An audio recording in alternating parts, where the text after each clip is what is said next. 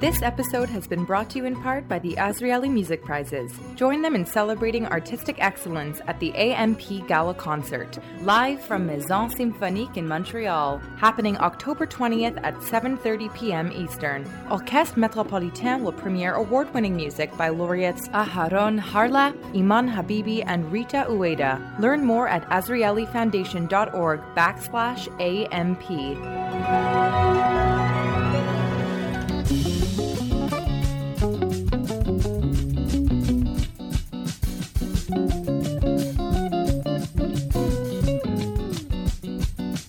Located right between Toronto and Kingston on the 401. Sons of Jacob Synagogue has a history going back generations. Maybe you are here for the summer or for a weekend.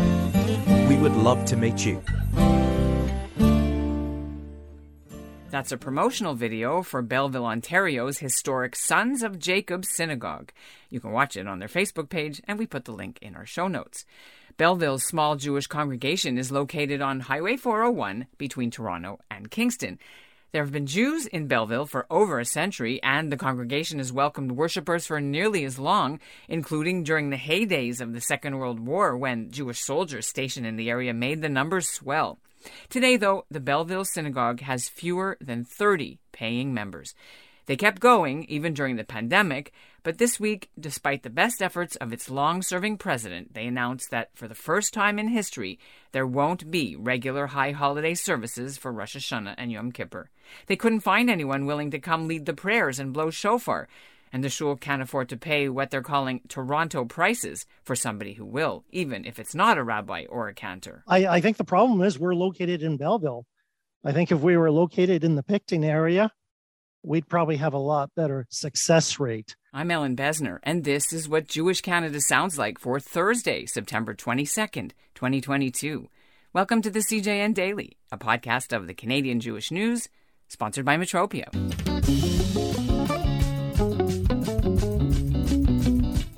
Norm Weddum has been the president of Belleville's Sons of Jacob Synagogue for nearly 10 years, since he moved from Hamilton, where he was president at Temple Anshe Sholom. Weddum admits that not to be able to provide full high holiday services this year to the tiny but devoted membership in Belleville is personally disappointing. But he knows his situation isn't unique as small Jewish communities like his confront changing demographics and the impact of the pandemic, leaving behind heritage brick and mortar synagogues. There are two other drawbacks. Belleville has no university, and it's a 30 minute drive from the trendy communities in the Prince Edward County, where he knows there are about 120 or more Jews, many from Toronto, who bought homes in the resort area, especially during the pandemic. Norm Weddum joins us now from Belleville to discuss the situation. Can you tell me a little bit about what has happened to make you make that decision? Yeah, and it's kind of interesting too in the fact that we were able to run services during the COVID pandemic for both years.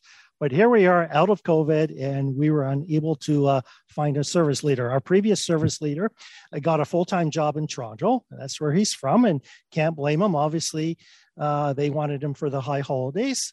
And so I started advertising for someone through different agencies, probably, I'm going to go back maybe uh, four or five, maybe six months ago and and we did get hits too. We we had people applying and that were interested, but unfortunately, a lot of them uh, they wanted to be paid in Toronto dollars, and we do do not have that kind of cash on hand. We're a very small congregation, probably under thirty dues paying members. Although in in this area, in the Prince Edward County area, uh, we we there is a very large uh, Jewish population and it keeps getting larger all the time and people are moving in from toronto and they're now this is kind of becoming the uh, retirement area so we get people uh, coming in uh, my email list is probably 80 or 90 people uh, but anyway, we were unable to acquire someone.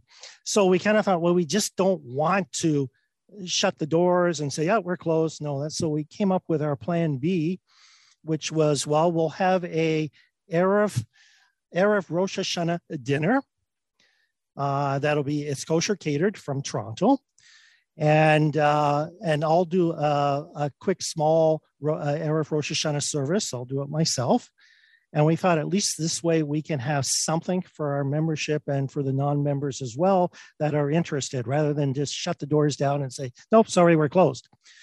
Uh, and so that's what we were in the process of doing. And I've already got 30 people registered for the dinner. So, so that's uh, quite good. Now, I know that in the history of Belleville, and you'll help me with this, you really haven't had a resident full-time rabbi since uh, Solomon Kadosh served until 1978. Yeah, I was going to say early 80s. So yeah. yeah. And yeah. and so you've you've had people that have come out or stayed out or done correct stints. Correct. But it's it's like getting a doctor to move to a, a full full time to a small town, right? It's not easy. That's right. That's right. I mean, it's not to say that we won't be able to find someone next year, and we do have some contacts actually in the states that we are trying to get? There are so many people I personally know, and I'm one of them too, who spent time in Prince Edward County right. Over the last five years. People are buying homes during the yes. pandemic. Lots of people yes. moved to that area. So it is a good 20 minute drive, maybe even 30 minutes, depending on traffic, to come from that area. And that's where where people are buying up the housing in the uh, Picton area, Sandbanks area, Wellington. That's where the um, the expensive housing is, and people are moving in. Um, and we do have, I mean, we have uh, people affiliated with us from Trenton and even and, and from Brighton as well. Uh, but again, these places are uh, they're a bit far. I think we're in the wrong spot. We don't have a lot of people, uh, Jewish people, moving in to the Belleville area. A few, yes, we have a few, and I've got a few new members. One that just joined us uh, this year, that came from the Toronto area, and he's living actually probably I'm going to say seven or eight blocks away from the shul, uh, which is fantastic. I wish we had a lot more of those people, but I, we're not seeing a huge migration of people coming to the shul, and we're trying to run all types of events to pull them in. I mean, we we started this year. We we started running uh, the book reviews. Uh, we ran a very successful one in uh, I believe it was June we had Andy Smith, who lives in Brighton, and he wrote Zadie's Arcade. It's a beautiful book. I also started running, which we haven't ran in since probably since the 80s. We, we started running an Erev Shabbat service and an Oneg. And I actually ran the service myself. I can do certain things, but uh, and but you know what? We started to run it uh, twice a month, and then we actually cut it down to once a month. We were just getting dismal results. People just were not coming out whether it's the summer, whether it was too warm, I don't know, but it was just very uh, discouraging. You know, when you look at the uh, the the actual observance, the flavor of the Judaism in the synagogue, can you talk a little bit about how it's changed from where the origins were to it? There was sort of a divide, or there was going to be Orthodox or conservative, and to what you are today. So we are, and we've always started out as a conservative shul. And I'm going to say, just like you're saying, when the shul was first built, and that I'm going to say was maybe conservative orthodox, whereas that has kind of changed now. I think we're more liberal. So I'm going to say we're conservative liberal now. So we certainly don't have separate seating or anything like that. And we recognize women for a minyan as well. And we're trying to be more liberal. I think the people that are coming out into this area, into the Prince Edward County area, are more liberal and they're looking for that they're not looking for for very strict orthodox type service does that have any uh, influence on why you wouldn't get a chabad rabbi student to come because if you asked they would be there in a minute right yes i'll be perfectly honest i i, I think it might scare some of our people away because they're really not interested in that. Is there any reason why you lead the Yontif services yourself with the community taking part? Like, do all need a rabbi to do it? Um, certainly haven't found anyone in this area that wants to do it. I can get away with doing an, uh, the Erev service. I'm capable of doing that. I'm not really capable of uh, doing the the uh, morning and daytime service with Torah reading and shofar blowing, and that's beyond my capabilities, unfortunately. What did it mean to you when you had to go to Plan B? I mean, as a personal, uh, personally, how did that how did that sit with you? It was surprising. I was disappointed. I wasn't expecting to have this problem. I kind of look down the future and wonder, well, how are we going to do this? You know, maybe we're only going to be able to run every second year because of the cost.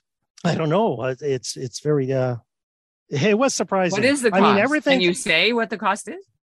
Well, I, I, I did have one person say he was getting paid twelve thousand dollars lead services in Toronto, and that's probably a great rate for Toronto, but it's way beyond our means. I mean, uh, we're a shul with probably less than thirty dues paying members, and Mm-hmm. I wish Understood. we could, and I wish we had. That's a you know, bring in the members so we can get more money in, and so we can run more programming. And but uh, it is difficult, and I keep plugging away. We keep trying, but. Uh, so, what has the feedback been now that you have made the announcement? Have you? What are people telling you?